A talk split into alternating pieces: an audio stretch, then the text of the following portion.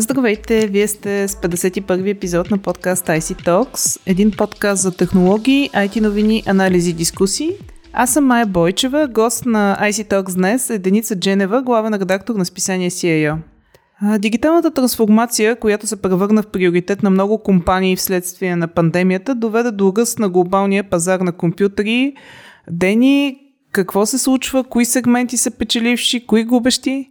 Случва се това, че през четвъртото три месече глобалния пазар успя да преодолее спада, който се генерира в началото на годината вследствие на пандемията от COVID. И всъщност през Q3 на 2020 година имаше ръст от 25% спрямо предходната година като за този период са продадени 90,3 милиона устройства, без да се включват таблети и телефони. Тези данни са на Каналис и те отчитат също така, че най-печелившия сегмент това са ноутбуците, които отбелязват за цялата година ръст от 25% или 235,1 милиона продадени единици. Десктопите пък логично отбелязват спад от близо 22%. А кои са пазарните лидери? Пазарните лидери продължава Lenovo да е на първо място с 24,5% пазарен дял, като за миналата година е успял да реализира ръст в продажбите от 29%, следван от HP, Dell, Apple и Acer. А доколко данните от края на годината се различават спрямо от тези, които бяха изнесени през годината? Имаш ли представа?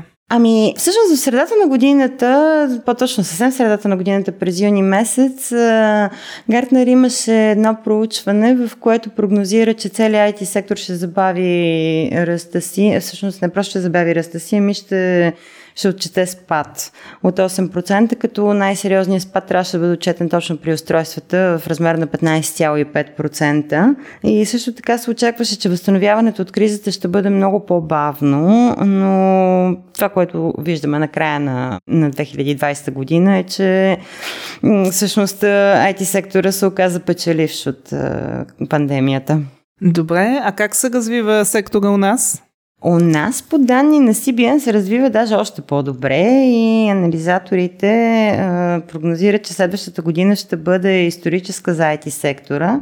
Защо? Защото той ще бъде, ще влезе в топ 3 на 80-те индустрии, най-важни индустрии в България. Това са 80-те индустрии, които генерират над 300 милиарда лева в брутния вътрешен продукт.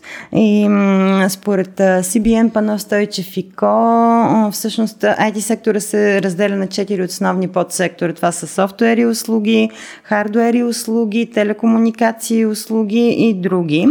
И софтуерният сектор всъщност е този, който е най-бързо растящия и най-големия индустриален сектор.